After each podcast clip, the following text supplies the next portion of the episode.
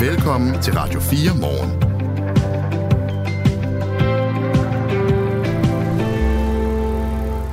Denne morgen debatterer vi muligheden for aktiv dødshjælp i Danmark.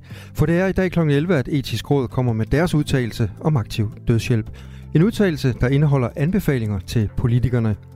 Aktiv dødshjælp beskrives som en aktiv handling, der tager livet af en lidende patient, der gerne vil afslutte livet.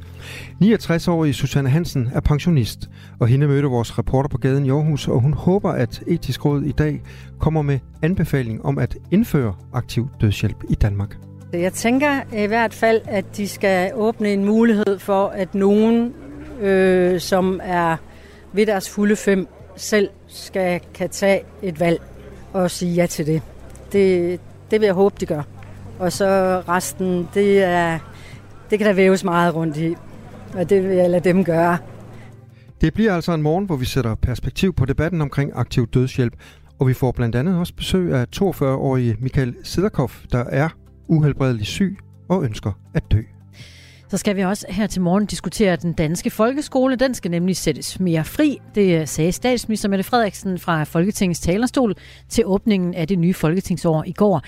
Friheden som hun taler om, har allerede fundet vej til nogle skoler i Holbæk og i Esbjerg kommuner, da man er i gang med en treårig forsøgsordning på øh, området. Men hvordan ser det egentlig ud, den her frihed, vi taler om? Og øh, kan den overføres til alle landets skoler? Vi taler med en skoleleder på en af de skoler, der allerede er blevet sat fri. Det er lige om lidt. Og vi skal også til USA, for et flertal i repræsentanternes hus har besluttet at fjerne republikanske Kevin McCarthy som formand. Det står klart efter en afstemning i repræsentanternes hus sent i går aftes. Og det er første gang i USA's historie, at formanden væltes ved en afstemning. USA-analytiker Mads Dalgaard Madsen forklarer, hvilken betydning det får for Danmark og Europa, hvem der er formand for repræsentanternes hus. Og det gør han sådan cirka kvart i syv. Onsdag morgen klokken er 7 minutter over 6. I øh, studiet er det Claus Andersen og øh, Christina Ankerhus. Og så ved vi også, at du er med os derude et sted i det øh, ganske danske land. Vi hører også meget gerne fra dig, måske især når det handler om debatten om aktiv dødshjælp. Den mener jeg nok kalder på din holdning også. Skriv til os på sms'en på nummer 1424. Godmorgen. Godmorgen. Du lytter til Radio 4. Den danske folkeskole var det alt overskyggende emne, da statsminister Mette Frederiksen i går åbnede Folketingsåret med en øh, traditionsrig åbningstale. I næste uge præsenterer regeringen vores oplæg til en ny folkeskole. Her vil vi foreslå, at hver gang der findes 10 mål, så fjerner vi de 9 af dem. Det svarer til, at vi dropper mere end 3.800 bindende og vejledende mål for folkeskolen. Lad os sætte den fri det handler øh, blandt andet om øh, de her forskellige mål, hvor man øh, tænker, hvad skal en elev kunne på et bestemt klassetrin? Hvad skal han, hun kunne regne, læse og skrive på et vist niveau? Men skolen skal sættes fri, sagde Mette Frederiksen altså om den danske folkeskole. Regeringen tager et opgør på den måde med folkeskolereformen fra 2013 og præsenterer et helt nyt udspil til, hvordan den danske folkeskole skal se ud i den kommende uge. For folkeskolen fungerer ikke godt nok i dag, lyder begrundelsen fra statsministeren. Den skal være fri for krav og fri fra regler fra statens side. Den frie folkeskole er dog ikke grebet sådan lige ud af den blå luft, for det har nemlig været øh, på øh, forsøgsplan de seneste to år på skolerne, blandt andet i Holbæk Kommune på Killebjergskolen, hvor du er øh, skoleleder, Mette Arndt Vadsager. Godmorgen. Godmorgen. På øh, Kildebjergskolen i Mørkøv i øh, Holbæk Kommune. Skolerne i Holbæk blev i skoleåret 21-22 sat fri på den her måde som en del af en forsøgsordning under den tidligere socialdemokratiske regering. Hvad vil det sige at være en fri folkeskole? Jamen, en frisat skole er jo en mulighed for at lave en, en skole til, til de elever, som passer til de elever, der går i den. Tror du, at øh, grundlaget for det, vi hører fra statsministeren øh, nu fra talerstolen i går, at, at det faktisk er jer, der er med til at lægge grundlaget for det, hun siger og tænker nu? Ja, det er helt øh, overbevist om, at, øh, at hun har lyttet med i forhold til de erfaringer, vi har gjort os øh, både i Holbæk og Esbjerg. Og hvad er det for øh, konkrete ting, som I har sat fri, så at sige? Jamen, vi har taget fri fra lovgivningen ved for eksempel at nøve nye fag på mellemtrinnet. Vi har juniortræner, som er et prøvefag, og øh, så har vi temadage. Vi har lavet et øh, tilbud om øh, fleksibel skolestart, hvor børnene kan starte på forskellige tidspunkter i børnehaveklassen, så det passer bedre til deres udvikling. Så har vi lavet øh, et forsøg med senere mødetider for teenager med baggrund i søvnforskningen. Og så er der jo alle de initiativer, vi godt kunne have lavet før, men vi bare må konstatere, at vi ikke gjorde. Måske fordi engagementet og kreativiteten er, er kommet mere frem i takt med, med friheden. Det er Mette Arndt Vadsager, der er med os, skoleleder på Kildebjergskolen i Mørkøv i øh, Holbæk Kommune, som øh, fortæller os om, hvordan det er at være leder for en, en folkeskole, som er øh, prøveballon for den mere fri folkeskole, altså den type folkeskole, som statsministeren og regeringen nu øh, taler om. Når I er fri på den måde, som I er, er det så en, øh, en fordel? Ja, det er en kæmpe stor fordel. Altså, jeg synes, man kan sige, at, det, at skolen er blevet sådan mere vores egen øh, hvis, man kan, hvis man kan sige det sådan. Jeg synes, at øh, friheden har skabt et større ejerskab til skolen. Øh, og jeg bemærkede også i går, at Mette Frederiksen hun i sin åbningstale sagde, at intentionen med, med det her nye oplæg, der kommer, det er at give klasselæreren og pædagogen skolen tilbage, og det er selv sagt meget enig i. Øh, jeg vil faktisk gå så langt, at jeg vil sige, at det, vi har lykkes i langt højere grad med at lave en skole, der passer til eleverne, og ikke øh, omvendt. Kan du prøve at give et eksempel på lige præcis det, hvad der er lykkedes? Jamen det med øh, eksempelvis, at, at man lytter til, til det eleverne, de, de kommer med. For eksempel kunne der være det her med de senere mødetider. Det er noget, som øh, vores elevråd de har foreslået. Så har vi selvfølgelig gået ind og, øh, og, og trykprøvet det, tjekket ind på forskning og, øh, og set, øh, hvad der kunne være for imod. Og så har vi haft det i skolebestyrelsen, som så har godkendt det. I har øh, været i gang med at være fri folkeskole i øh, et par år nu. Hvad har I nået af evalueringer lige nu, altså indtil nu? Jamen, øh, vi har lavet, vi har taget forskellige øh, målinger i løbet af både midtvejs, men også øh, både øh, på, øh, hos øh, eleverne og også hos, øh, hos vores medarbejdere. Og, øh, og grundlæggende så kan vi se på, øh, på alle parametre, at øh, eleverne de, øh, de trives bedre, og, øh, og de er glade for deres skole. Der er kommet øh, en del mere ejerskab, og det synes jeg egentlig både er hos, øh, hos de voksne og hos, øh, og hos eleverne. Jeg tillader mig lige at øh, rette min øh, koncentration mod, mod lytterne med Arndt Vadsager, for jeg vil også gerne have lytterne med her til morgen på den her omkring øh, en mere fri folkeskole, om hvad man egentlig tænker om, om de tanker. Er det nødvendigt? Er der eksempler fra den virkelige verden, hvor man øh, har lyst til at dele med os andre, at det kunne være en god idé at sætte øh, folkeskolen mere fri, eller alternativt, om man faktisk synes, det er en god idé, at vi har mange regler at forholde os til i, øh, i folkeskolen. Mette Arndt Vadsager, skoleleder på øh, Kildebjergskolen i øh, Mørkæv. Hvad har I i, øh, I, I yderligere gjort, som I ikke har kunnet, hvis I fortsat var underlagt reglerne? Jamen, for eksempel så har vi jo lavet de her øh, tiltag, som jeg lige nævnte før, i forhold til øh, at lave nye fag. Både eksamensfag og, øh, og, og fag, som øh, hører til i vores indskoling. Så er der det her med børnene, de kan starte senere i børnehaveklasse. Altså, det vil sige, når de faktisk er klar til at, at træde ind øh, på skolen, sådan så vi i virkeligheden sikrer, at skolen er klar til at tage godt imod dem. Øhm, og så har vi lavet nogle forskellige ting, øh, som, som også det her med, at øh, eleverne de får lov til at øh, møde klokken 9 mandag og, og fredag øh, i forhold til, at der, der ligger en del omkring det biologiske øh, ur for teenager, at de rent faktisk er, er, er, er mere parat til at, og, og den indlæring, som er sindssygt vigtigt for dem. Det øh, projekt, som jeg er en del af, jeg prøver lige at, øh, at fortælle en lille smule om det Holbæk Kommunes skolefrihed. Det kommer på baggrund af en aftale fra den tidligere socialdemokratiske regering. I alt blev syv kommuner sat fri, Helsingør og Rebil på dagtilbudsområdet og Esbjerg og Holbæk på folkeskoleområdet. Og så var det Langeland, Middelfart og Viborg inden for ældreområdet. Og det er erfaringer herfra, der nu skal være med til at danne et øh, grundlag for et øh, nyt udspil om en ny folkeskolereform, som regeringen præsenterer i næste uge. Og så har jeg lavet mig fortælle, øh, Mette Arndt Vadsager, at du øh, blandt andet søgte jobbet som øh, skoleleder på Kildebjerg Kildebjergskolen, netop fordi du gerne ville være med til at drive en fri folkeskole. Hvad var det, der drev dig i den retning? Jamen, jeg tror, at det, for mig så handlede det om, at jeg synes igennem en årrække, at der havde været øh, rigtig mange øh, velmenende gode tiltag, men det var meget af det var kommet op fra. Og, øh, og jeg tror på, at det, det der gror ned øh, fra, det sådan set har de bedste betingelser for vækst. Øh, jeg tror, at... Øh, at hvis man som de aktører, der tegner folkeskolen, altså det vil sige både, både elever, medarbejdere, forældre, lokalmiljø, hvis man, hvis man engagerer dem ind i at lave den fælles skole, så får man noget af det, der er, giver mere ejerskab, og det vil sige, at det, at det giver øh, en, en langt større, øh, det langt større engagement og virkelyst. Og det tror jeg, folkeskolen har brug for. Men det engagement og virkelyst og, øh, og, og medansvar, det koster vel også noget energi. Har I kunne mærke, at det har krævet noget ekstra at være en fri folkeskole? Jeg tror, at vi kan mærke, at det, at det har været vigtigt det, at turde tro på, altså at have mod til at prøve noget nyt, at det er vigtigt. Øh, så vi gør tingene på en anden måde, men, men, øh, men jeg tror for eksempel, så kræver det som, som leder, at det, det kræver rigtig meget øh, mod, og det, man, og det kræver også, at man er god til at lytte til de aktører, der er en del af fo, øh, folkeskolen. Ikke?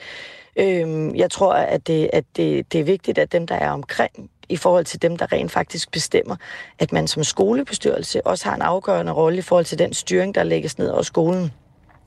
Øh, den skal ligesom vores også har gjort det, altså have mod til at give ansvaret tilbage og lave mindre detaljregulering.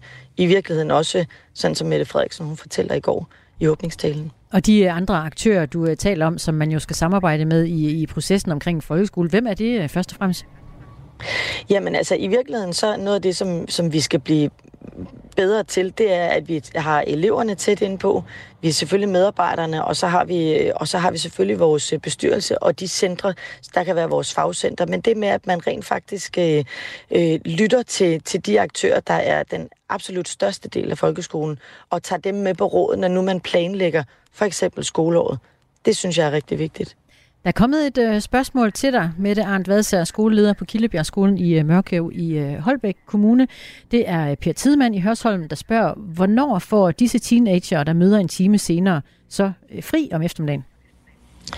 De får, det, vi har valgt at fastholde de samme tider. Vi har valgt at gøre det, at vi sætter ekstra ind i forhold til, øh, at der er øh, dobbeltbemanding på øh, af lærerne øh, sådan så at vi laver nogle mindre holddelinger, vi laver nogle andre ting, så de har fri på den samme tid, og det har vi lænet op, os op af i forhold til, at det er det, forskningen peger på. De skal ikke bare have senere fri i den anden ende.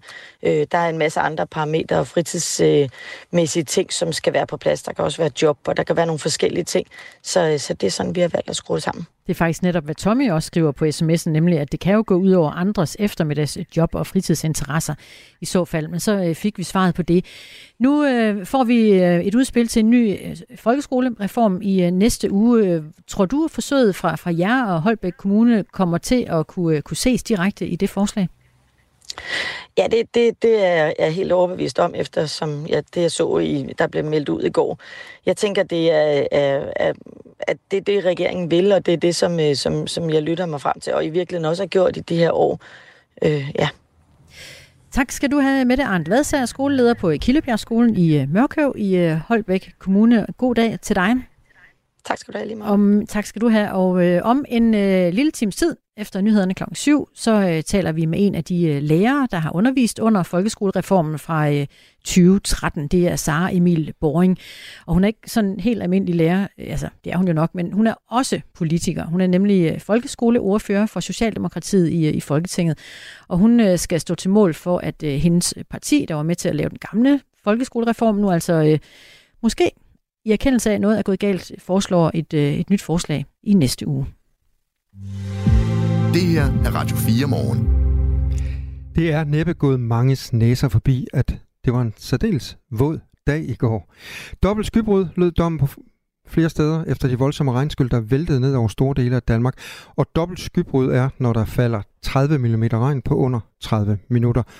Og det har betydet oversvømmede veje, kælder og kloakker, der slet, slet ikke har kunne følge med de her meget store øh, regnmængder. Og en, der blev virkelig ramt af oversvømmelserne, det er dig, Henry Witt. Godmorgen. Ja, godmorgen. Hele dit hus det blev oversvømmet så meget, at øh, det lige nu er ubeboeligt, og jeg ved, at du har overnattet hos øh, din svigerfar i nat. Ja, det er rigtigt. Prøv, og... prøv lige at beskrive, hvad det var, der skete med dit hus. Jamen, øh, det har vi jo prøvet siden 2000, altså. Fordi vi bor i et hul ude i Soring, hvor der er bakker hele vejen rundt omkring os. Og når bønderne de får så deres marker og sådan noget, det er jo nu, de gør det, så får vi alt jorden med, og det stopper jo. Og det er kun én vej, og det er ind igennem vores hus. Ja, det lyder jo ellers lidt tosset, at, øh, at du lige præcis er blevet ramt, når du bor i Soring, som er Danmarks højst beliggende by. Ja, det, øh, men øh, der er flere huse op igennem byen, som også får vand i deres kældre og sådan noget, men øh, vi får jorden hver gang, fordi vi bor lige næsten i udkanten af Soring. Så Henry, øh, altså, hvordan ser dit hus så ud øh, i dag? Hvad var det præcis, der skete? Jamen, øh, der står jo øh, 4-5 cm klæver, vand, jord, som sådan er noget klæver noget. Det står jo inde i stuen. Vand, det er sådan set ved at være væk, og gulvet, trægulvet, det buler jo ligesom, ja, og er skyllet halvvejs væk. Så hvordan var det øh, at opleve det, at alt det vand pludselig øh, trængte ind i dit hus? Jamen, det er vi jo trætte af. Altså, vi er jo bare rystet, altså. Og vi kan jo ikke komme nogen steder, for vi skal bare være hjemme altid, fordi vi skal være sikre på, at vi ikke får vand i huset. Det har vi prøvet mange gange, hvor vi så kan stoppe det udenfor. Men i går, der var vi tilfældigvis i byen. Henry Bits er med os her til morgen fra Soring, fordi du øh, stod med, øh, med vand langt op over øh, gulvbrædderne i øh, aftes. I har oplevet det før, fortæller du. Hvorfor har I ikke øh, kunne sikre jer imod det? Jamen, kommunen de har prøvet at lave nogle flere kloakker og noget herude og større kloakker. Men større kloakker, det, øh, det er kun halvvejs. Og så har de bygget hus rundt omkring os på to sider, hvor er ret i bakkerne og sådan noget. Og når de rør de bliver fulde, så bliver det presset tilbage hen til den rest, der er uden for vores hus, og så bliver det pumpet op, og så står det 25 cm og pumper op af resten. Og der er kun en vej, det skal op over kantstenen ned til os, og så ned igennem vores hus. Er der ikke noget, du kan gøre for selv at sikre dit hus, Henry? Så kan vi sætte det på pæle. Som ikke er en mulighed? Eller, som ikke er en mulighed. Eller så kan de lave en voldgrav hele vejen rundt, og så kan vi bo på et slot. Som formentlig heller ikke er en mulighed. Nej, jeg hører dig. Ja. Så Henrik, hvilke tanker gik der så igennem dit hoved i går, altså, da, da du kunne se, at øh, regnen den væltede ned, og det her, det kommer sgu til at gå galt? Ja, jeg tænkte slet ikke. Jeg tænkte bare på at skulle have noget hjælp, men det har vi ikke fået endnu. Hej, kom. Vi har ikke hørt noget fra nogen endnu, for de har jo travlt alle andre steder, altså, og man er jo bare rystet. Jeg kan høre en i baggrunden, der siger, at han kommer. Er det forsikringsmanden? Ja, det er min kone, der siger, at hun har snakket med dem, og at de vil komme en gang i dag. Måske, ja. det håber vi. Sådan en taler vi også med øh, lige om lidt, for der er, der, der er selvfølgelig mange andre end dig, der, ja. der stod i den her og, situation i går. Og, jeg, og, mit værksted, der er altså værktøjet, det ligger jo også inde i huset, fordi jeg har jo haft åbent døren ind til et værksted for at kunne komme ind for at kunne komme ind i vores eget hus, for vi skulle bare ind af en dør. Og når vi så åbner døren, når det står 50 cm op ad døren, så ryger der jo bare mere og mere vand ind, og så må vi jo bare følge med ind. Og vi har, en, vi har en styrthjelm, der står ude i køkkenet. Hvad bruger du den til? Midt på gulvet. Ja, den, den stod jo så til opbevaring ude, ude i skuret på en af de hylder, der var nede for nede. Og den bruger vi jo til en scooter, vi har. Men nu ligger den inde i køkkenet, og den er halvt fuld af klæver. Så Henry Pitts, nu har du jo så, øh, du og din kone overnattet hos øh, svigerfar i nat. Øh, hvad skal der ske her de næste dage? Jamen, der, der, vi håber jo på, at der kommer nogen og rytter op i det her, og så skal vi genhuses et sted. Fordi de sidste par gange, der har jeg selv gået og renoveret på huset og lavet det i stand, men jeg giver ikke mere. Så nu sætter jeg mig ned, og så må vi håbe på, at der kommer nogen og gør rent for os. Held og lykke med det, Henry Pitts, og tusind tak, fordi du var med her til morgen og, og, og, og, og fortælle din, øh, ja, vi kan vel roligt kalde den redselsfulde historie. Din våde historie, ja. Mm. Nu skal ja. vi tale med en af de forsikringsfolk, som øh, folk i Henrys situation altså må, må sætte deres lid til. Godmorgen, Frederik Sjørsløv Søgaard, skadedirektør i Tryg Forsikring. Godmorgen. Nu har vi så lige hørt Henrik Bitz fortælle om den øh, frygtelige situation, som øh, han står i lige nu. Så hvor mange ud over Henry er blevet ramt af så voldsomme oversvømmelser det seneste døgn, så de har kontaktet jer? Vi har i øh, Tryk Forsikring haft rigtig mange kald på telefonerne, og vores skadeservicepartner har meget travlt lige nu med at hjælpe kunderne. Indtil videre har vi modtaget over øh, 400 skademeldelser vedrørende skybrud, og vi forventer, at skadestallet vil stige væsentligt i løbet af de kommende dage. Det er sådan, at de akutte skader bliver som regel meldt ind med det samme, mens øh, mindre skader typisk bliver meldt ind i løbet af de efterfølgende dage. Hvad er det for nogle skader, folk øh, melder tilbage øh, med? Skaderne handler især om vand, der er trængt ind i bygninger, både i stue og kælder. Det drejer sig om øh, skader på både private boliger og virksomheder, og vi ser også eksempler på oversvømmede biler, som er holdt på parkeringspladser, hvor vandet er søgt hen, og vandstanden så er blevet høj. Men vi har også genhuset øh, cirka 10 kunder øh, på grund af for meget vand i huset. Det her dobbelte skybrud og al, al den regn, vi fik i går, øh, kom den bag på jer, eller kunne I nå øh, at sende advarsler ud til folk? Vi er meget opmærksomme på øh, vejret, øh, særligt fordi, at det har været en sommer med øh, utrolig mange skybrud, så vi, vi er meget opmærksomme og prøver at forebygge sammen med kunderne og advisere dem om, at de her skybrud kommer. Hvad er det for nogle oversvømmelseskader, I, I, I ser flest af? Jamen det, er, det er det her med øh, vand, der trænger ind i bygninger, øh, både i stuer og kælder, øh, og som jeg sagde, både private boliger og øh, vir- virksomheder. Forsikringsselskaberne rapporterer om, at øh, flere dele af landet er ramt, blandt andet Nordjylland, Vestjylland og Østjylland, og især Aarhus blev, øh, blev hårdt ramt, Aarhus og Silkeborg. Men der er også meldinger om skader i Vejle, Holstebro og Odense. Skaderne handler, øh, som vi hører, altså mest om vand, der er trængt ind i bygninger, primært i kældre. Det drejer sig både om skader på private boliger og erhvervsbygninger. Oversvømmede biler er også blevet ramt. Biler, som typisk har holdt på parkeringspladser. Det samlede overblik i forhold til anmeldelser er der endnu ikke øh, overblik over hos jer, men hvor dyrt tror du, det her det kan ende med at blive? Det er øh, for tidligt at, sige nu. Lige nu har vi fuld fokus på at hjælpe kunderne. Ja, altså I har jo tidligere oplevet det her voldsomme vejr, har stået med øh, milliardregninger. Altså, hvad forestiller I jer, øh, det her det kommer til at betyde for jer? Øh, det, det er for tidligt at sige, uh, sige nu. Vi har fuld fokus på at hjælpe kunderne, og, og alle skaderne er meget for, forskellige. Nu er det jo ikke første gang, at øh, det her det sker. Det bliver desværre nok heller ikke øh, sidste gang. Hvordan håndterer I det som øh, forsikringsselskab? Vi er meget opmærksomme på de globale klimaforandringer og holder et skarpt øh, øje med udviklingen, så vi kan reagere på de behov, der måtte opstå hos vores kunder, for eksempel i form af nye dækninger eller produkter. Men også med forebyggende tiltag, der kan øge kundernes tryghed. Vi har over, øh, over de senere år generelt øget vores fokus på skadeforebyggelse og kigger i øjeblikket også ind i, hvordan vi fremover i endnu højere grad kan hjælpe vores kunder med at forebygge og minimere skaderne, som følger de her øh, værhændelser. Ligesom vi løbende kigger på, om vores indtægter balancerer med den risiko, vi oplever. Ja, for hvad betyder det, at du siger, at I kigger på kundernes behov øh, og, og jeres risiko? Vil det blive dyrere at være forsikringskunde øh, hos jer? Øh, vi kigger løbende på, om vores indtægter balancerer med den risiko, vi oplever, men vi synes, det aller, aller vigtigste, det er den her skadeforebyggelse, som for eksempel den her øh, øh, kunde øh, Henry oplever gentagende gange, at øh, hus, huset bliver, bliver, bliver oversvømmet, fordi det handler jo ikke kun om kroner øh, og blive hjulpet, det handler om at få løst den udfordring, kunden har. Hvad vil jeres råd være til dem, som er bange for at blive ramt af oversvømmelser i fremtiden?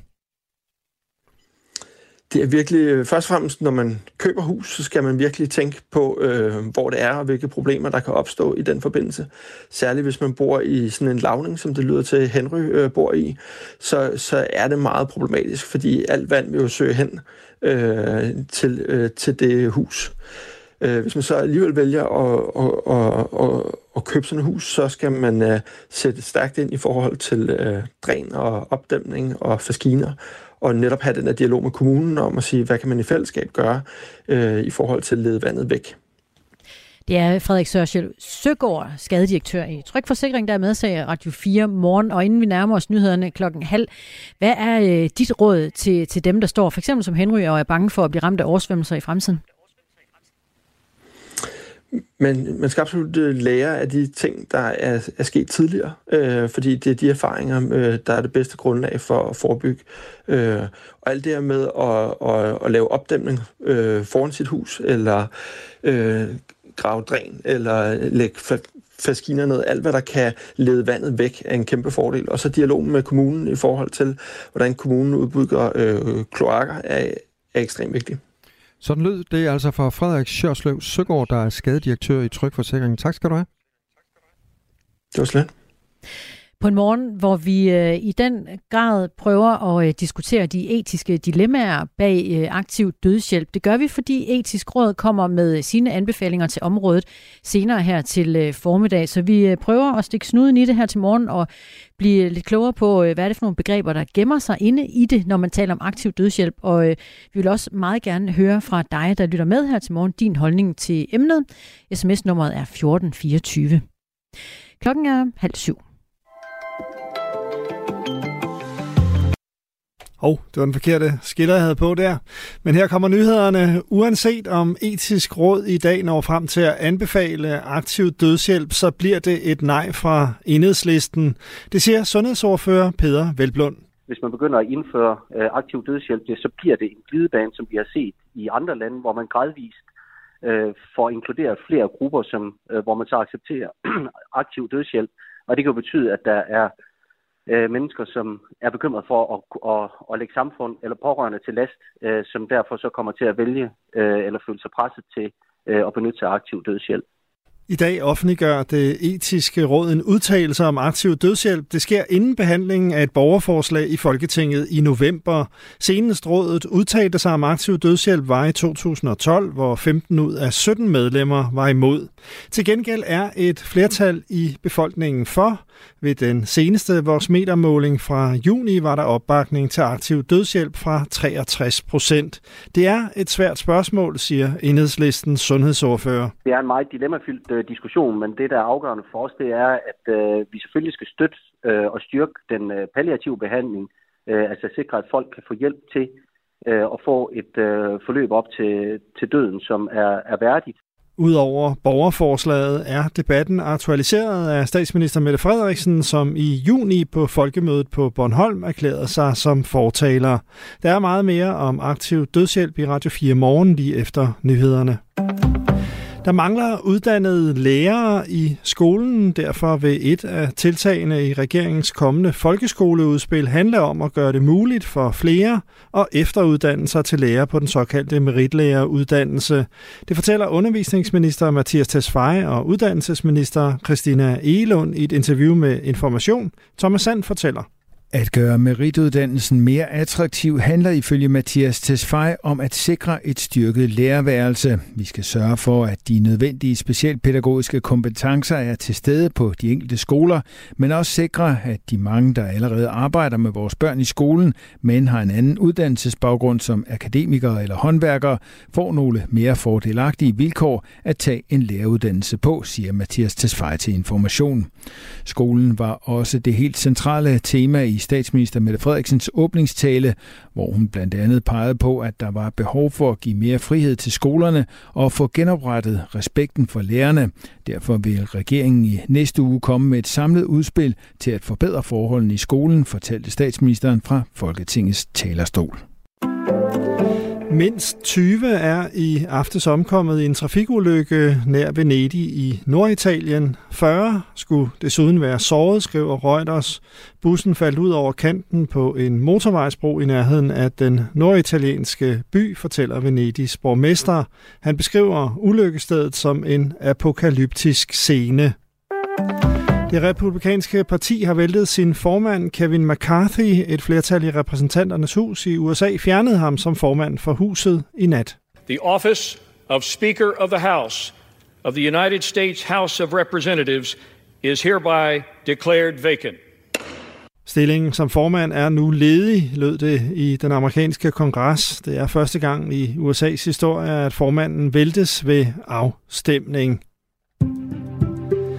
Først en smule sol og enkelte byer, men i løbet af eftermiddagen bliver det skyde 12-17 grader og jævnt til hård vind omkring vest i aften, og i nat breder regnen sig over landet.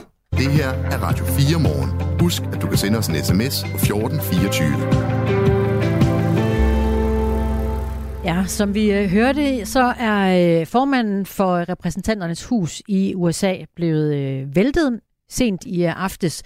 Hvad betyder det for øh, Danmark, og hvad betyder det for Europa? Det øh, prøver vi at analysere os frem til sammen med Mads Dalgaard Madsen, USA-analytiker, når klokken bliver cirka kvart i syv. Skal aktiv dødshjælp være lovligt? I Danmark? Det spørgsmål har I allerede reageret derude på 1424. En skriver til os, det etiske dilemma ligger i, hvem der skal kunne trykke på knappen, der slutter livet. Det bør som minimum være en ret, den lidende skal have ret til at trykke på knappen.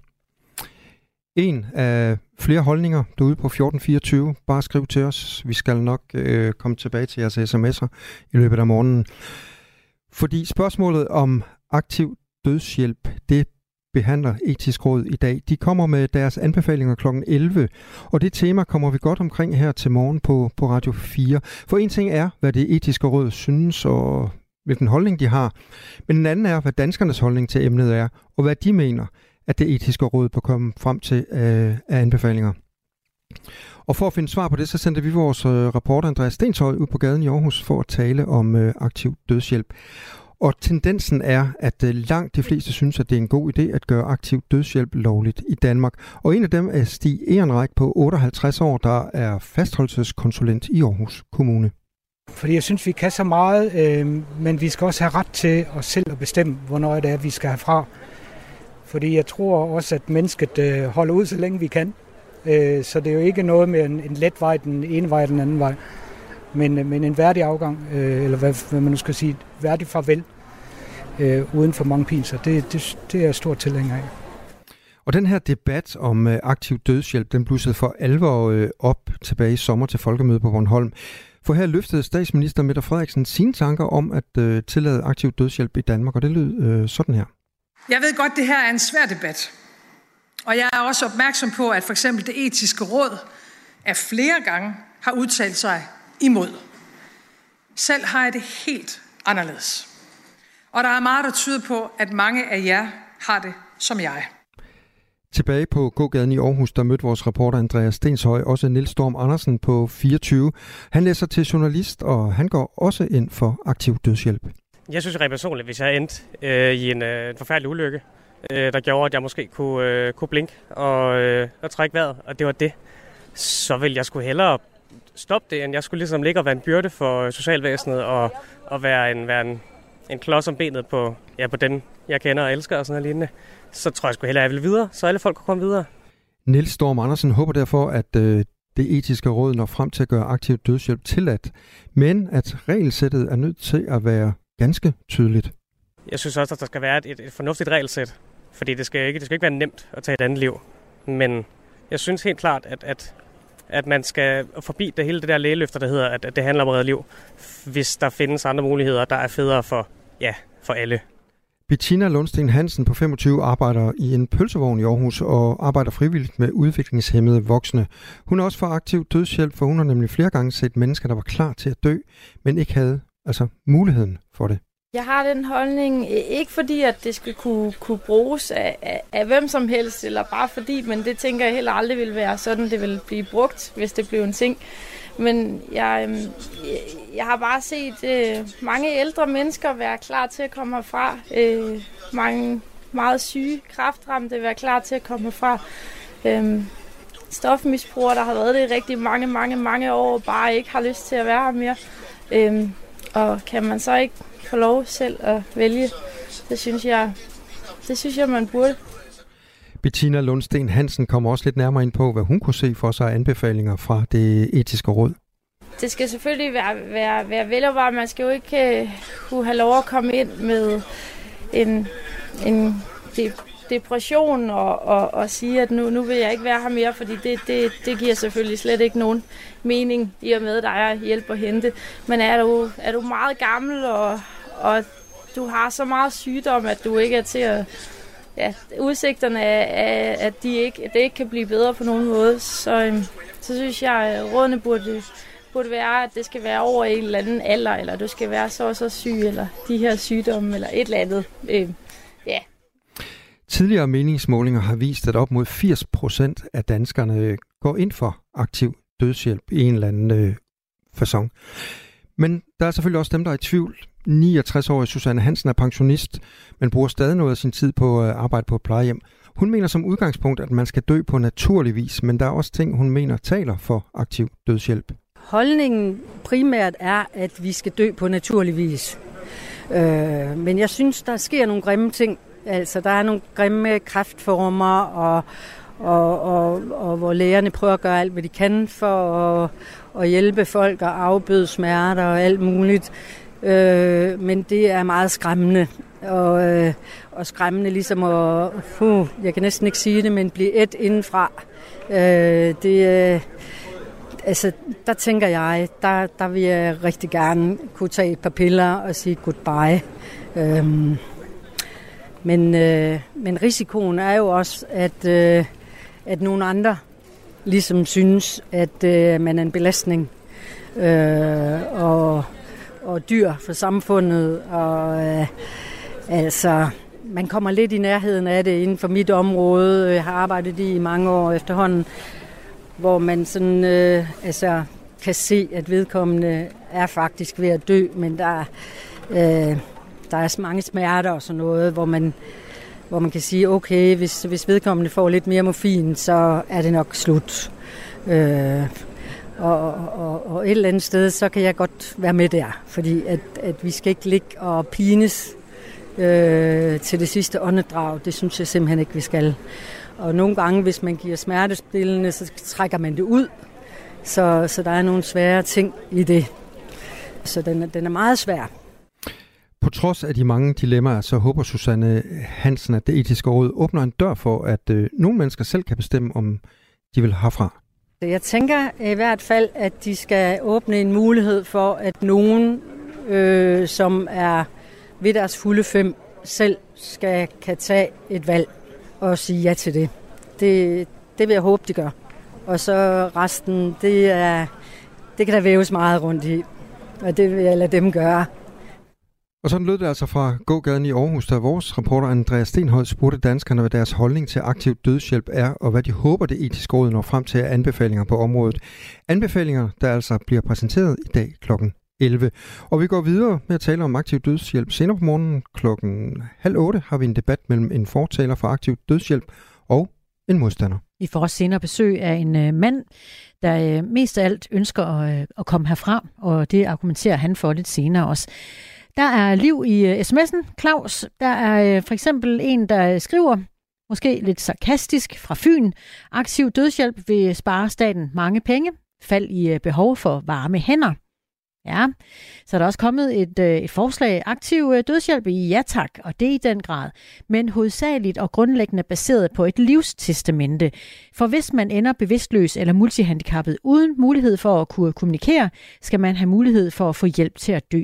Så øh, dødshjælp? Ja tak, baseret på et livstestamente, man for eksempel kan skrive, når man er 21 år. Og så er der Claus, øh, der runder dilemmaet med øh, problemet med aktiv dødshjælp, er, at der er nogen, der skal udføre det, skriver han.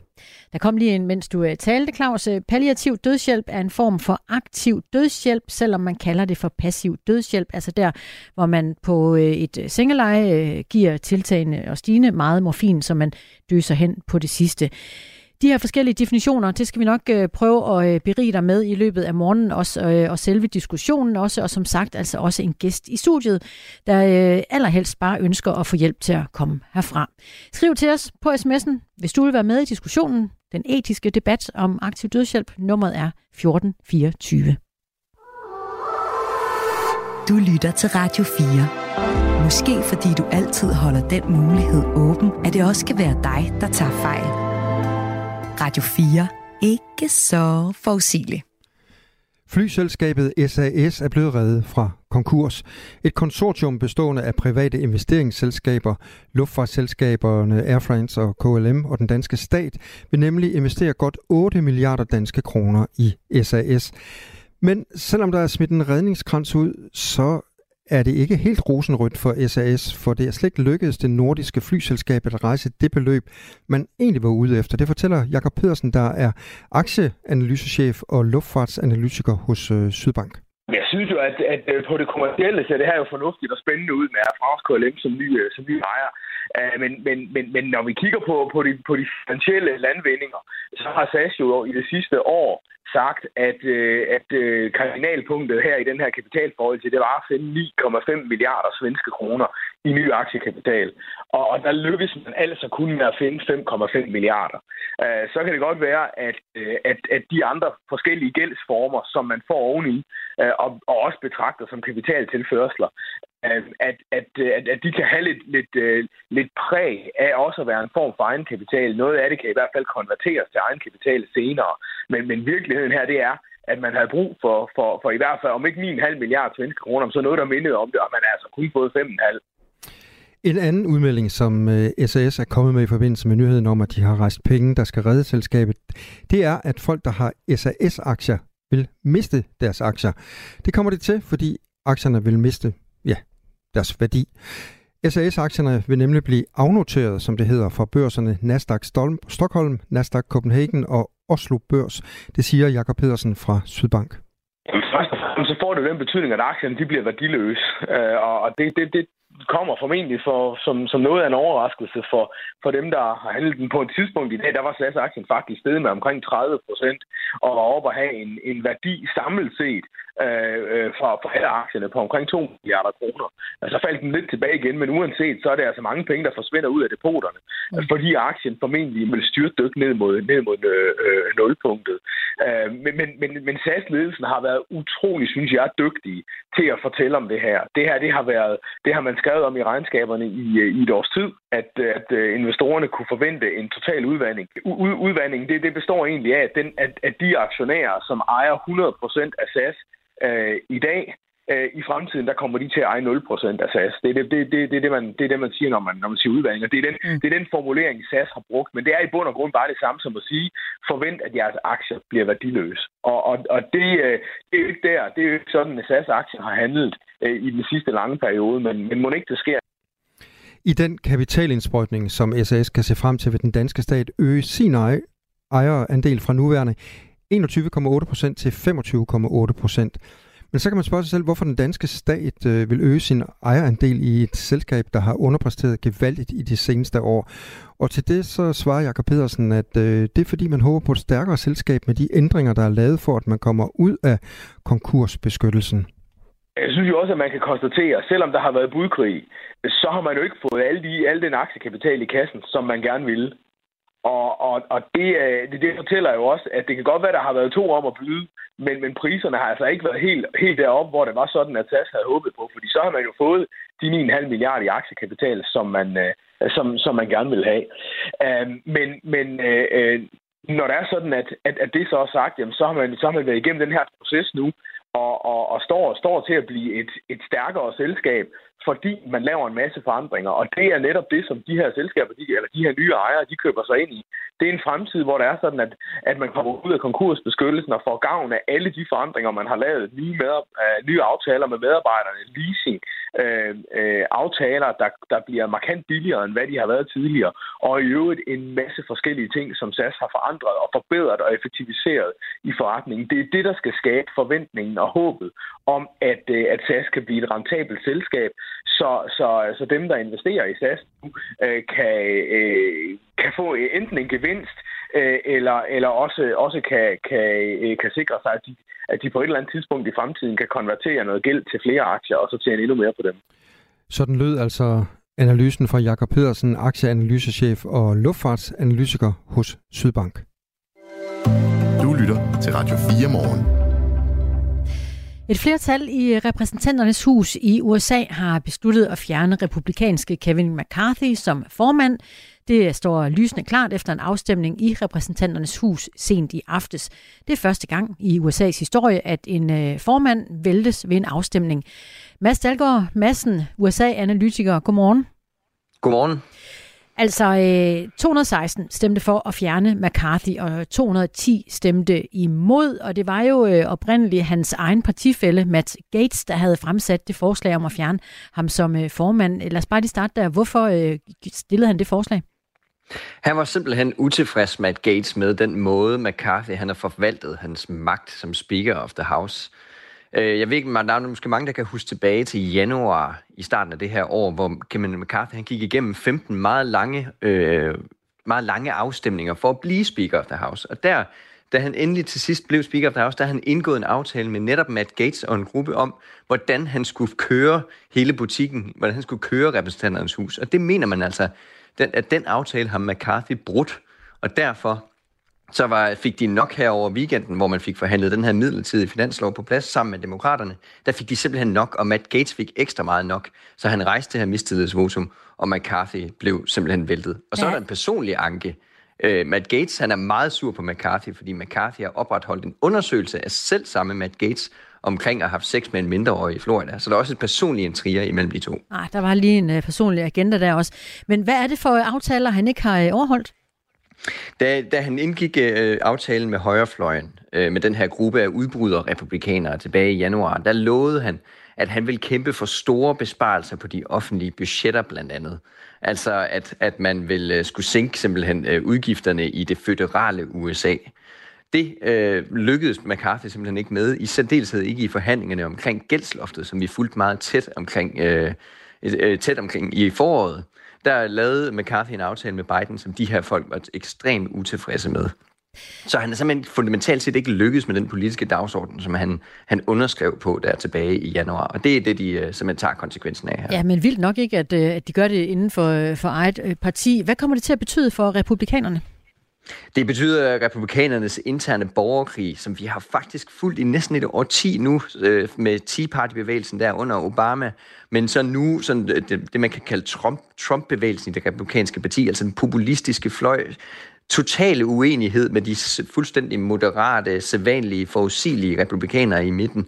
Den uenighed internt i partiet, partiet den er simpelthen gået i, i, i lys lue nu, og partiet virker til at være i en form for identitetskrise, så det i hvert fald har svært ved at forvalte magt, når det har flertallet. Det står i hvert fald tydeligt efter, øh, efter den her historiske afstemning i går. Kan man sige øh, allerede nu, hvad det kommer til at betyde for amerikansk politik som sådan? Ja, altså lige nu, så er amerikansk politik i en form for ned, øh, altså fuldstændig frosset fast, fordi øh, repræsentanternes hus kan slet ikke fungere uden en Speaker of the House, og så kan der ikke komme noget lovgivning igennem USA overhovedet. Øh, og det var ret kritisk, fordi at den finanslovsaftale, man fik forhandlet i, øh, i weekenden, den var bare midlertidig. Så hele det føderale system, hele den amerikanske regering, den løber tør for penge om cirka 42 dage. Så det er altså et kæmpestort nedtællingsur, som der hænger over de her folk, som slet ikke kan blive enige om det mest fundamentale, det er at vælge en leder. Så vi er slet ikke gået i gang med finanslovsforhandlingerne endnu. Så det er virkelig kritisk, øh, også sådan på den korte bane i amerikansk politik. Mads Dahlgaard Madsen er med os, USA-analytiker her i Radio 4 morgen, fordi et flertal i repræsentanternes hus i USA har væltet den republikanske formand, Kevin McCarthy, og der er uh, tusindvis af spørgsmål, der presser sig på, også blandt vores uh, lyttere. Mm. Så uh, du får lige et par, par stykker her. Der står, øh, demokraterne må jo have stemt for en fjernelse. Også kunne demokraterne ikke have ragt hånden under ham. Han har jo lige hjulpet Biden ud af en nedlukning. Eller er det bare en øh, pragmatisk dansker, der tænker sådan, spørger Michael i Kolding. Det er et rigtig godt spørgsmål, og der var rigtig meget snak om, om demokraterne skulle tage sig virkelig dyrt betalt for at redde Kevin McCarthy øh, på det her spørgsmål. Det valgte de i sidste øjeblik ikke at gøre, og det er fordi amerikansk politik er fundamentalt anderledes end dansk politik, så uden at øh, skyde nogen i skoene her, så er det fordi, at det er en pragmatisk dansker, der, der tænker her. Flertallet er så snævert i repræsentanternes hus. De sidder kun, republikanerne, med et flertal på fire sæder hvilket betyder, at, at demokraterne de kan lugte magten. De er så snublende tæt på magten, at lederen af, af, lederen af demokraterne i repræsentanternes hus, jamen, han vil næsten ikke kunne retfærdiggøre at stemme på en speaker of the house. Og så er det, at demokraterne sætter sig sure på lige præcis Kevin McCarthy, fordi i hans forsøg på at blive venner med hans højrefløj, jamen der gav han dem den her start på en rigsretssag imod Joe Biden, som vi fulgte i august. Og det har demokraterne simpelthen ikke tilgivet McCarthy. Så de kan ikke se sig selv være den, øh, det parti, som der hjælper McCarthy øh, tilbage på speakerposten. Og når vi bruger krudt på det også her i Radio 4 om morgen, så er det jo også fordi, det kan have en øh, form for betydning for Danmark og Europa, også hvem der egentlig er formand i repræsentanternes hus. Øh, prøv lige at forklare, hvordan det hænger sammen. Ja, altså når Washington nyser, så bliver verden forkølet. Altså det er den absolut største magt, og det er Danmarks øh, sikkerhedsgaranti, der er USA. Det er Danmarks allerstørste eksportmarked. Så helt grundlæggende så er USA og hvad der foregår indrigspolitisk i USA virkelig, virkelig afgørende for dansk økonomi og udenrigspolitik og sikkerhedspolitik. Men man kan sige for Europa på den korte bane, en af de helt store øh, knaster i uenighederne, både internt i det republikanske parti, men også imellem demokrater og republikanere, jamen det er, skal man fortsætte støtten til Ukraine? De øh, er ved at løbe tør for penge til at sende til Ukraine i Kiev. Det skal igennem kongressen, hvis man skal have flere penge til Ukraine. Det er slet ikke noget, præsidenten kan bestemme. Og det er altså en af de helt store knaster her, og det er det, vi skal holde ekstra meget øje med, om en ny Speaker of the House er mere venligsindet over for Kiev, end øh, Kevin McCarthy han var. Så det er virkelig afgørende, især for Kiev, hvad der foregår i kongressen lige nu. Og det er jo det store spørgsmål. Hvem bliver så den nye øh, formand? Hvor, hvor lander den post?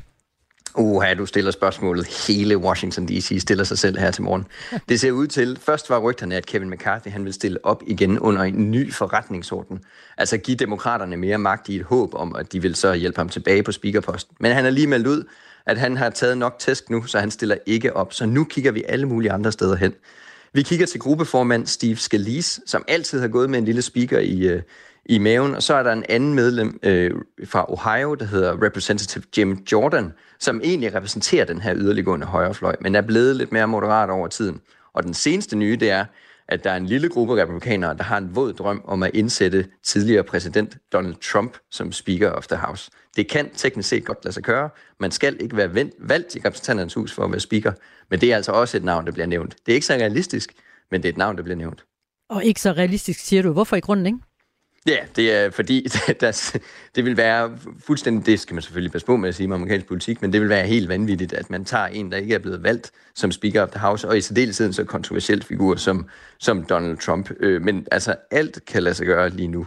Øh, det vil nok være svært at få ham at skabe et flertal, også blandt republikanerne i repræsentanternes hus, Donald Trump, til at blive Speaker of the House. Der vil i hvert fald være lige præcis nul sandsynlighed for, at der er nogen demokrater, der vil hjælpe en Donald Trump til speakerposten. Og så er spørgsmålet, om Donald Trump egentlig overhovedet er interesseret i det. Mm. Vi taler med Mads Dalgaard Madsen, der er USA-analytiker og tidligere indrigspolitisk rådgiver ved den danske ambassade i Washington. Og Mads, der er jo valg i USA lige rundt om hjørnet. Det, der sker lige nu, altså hvor stor indflydelse kan det få på den her valgkamp, øh, der snart går i gang? Jamen, det, det, altså selvfølgelig har det stor ind, altså indflydelse på valgkampen, og det er også en af årsagerne til, at demokraterne ikke redder republikanerne her. Vi er jo snublende tæt på et valgår. Altså, vi går ind i et valgår, hvor de to partier skal vise, hvorfor det er dem, der skal have magten i USA. Og der er det her bare så kærkommet for demokraterne. Der er øh, amerikansk politik bare så brutalt, ikke? at de kan pege nu på republikanerne, sige til deres vælgere og sige, prøv at se, når I giver dem flertallet, så er det bare kaos på kaos på kaos. Så det her, det spiller lige ind i demokraternes valgkampstrategi, er egentlig et datapunkt for dem, der viser, at trumpismen har overtaget det parti så meget, at det er ikke et seriøst regeringsbærende parti. Så det kan have kæmpe stor indflydelse på, øh, på valget. Jeg kan allerede se, hvordan øh, de, de demokratiske valgreklamer de bliver skrevet lige nu. Altså, jeg vil nærmest kunne skrive dem i søvne, øh, baseret på det kaos, vi så i, i går aftes. Så, så det har stor, stor indflydelse. Jamen, der skulle jo netop stå, altså, don't elect the ungovernable. Altså, det her, det er the party of chaos, MAGA extremists has taken over, og sådan nogle ting. Altså, det, er, det, vil, det vil være så nemt for en spindoktor at, at tegne det her parti som et ikke-seriøst regeringsbærende parti, og derfor er det kun stabilitet og sikkerhed, der kommer ved at vælge demokrater ind i, øh, i kongressen. Republikanerne har et øh, snævert flertal i repræsentanternes hus i øjeblikket, men er der noget, Mads, der kunne øh, få pilen til at pege på, at demokraterne får en, øh, en formand?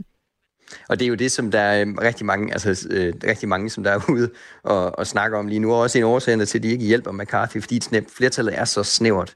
Øh, Hakim Jeffries, som er leder af, demokraterne, han lavede en, en lang pressemeddelelse i går, hvor han rakte hånden ud til moderate republikanere og sagde, Øh, efterlad nu de her MAGA extremist, efterlad nu det republikanske kaos, og hjælp, øh, hjælp os i et partnerskab. Det er næsten Lars Lykke-agtigt sprog, som han kom ud med, øh, hvor han vil lave en eller anden form for befrielsens øjeblik for de her moderate, moderate republikanere, og så selv gøre sig, og så skabe en form for koalition over midten, så Hakim Jeffries han kan blive, øh, han kan blive leder. Og der vil vi så i så fald øh, se et for alvor Ukraine-venligt formandskab, ikke?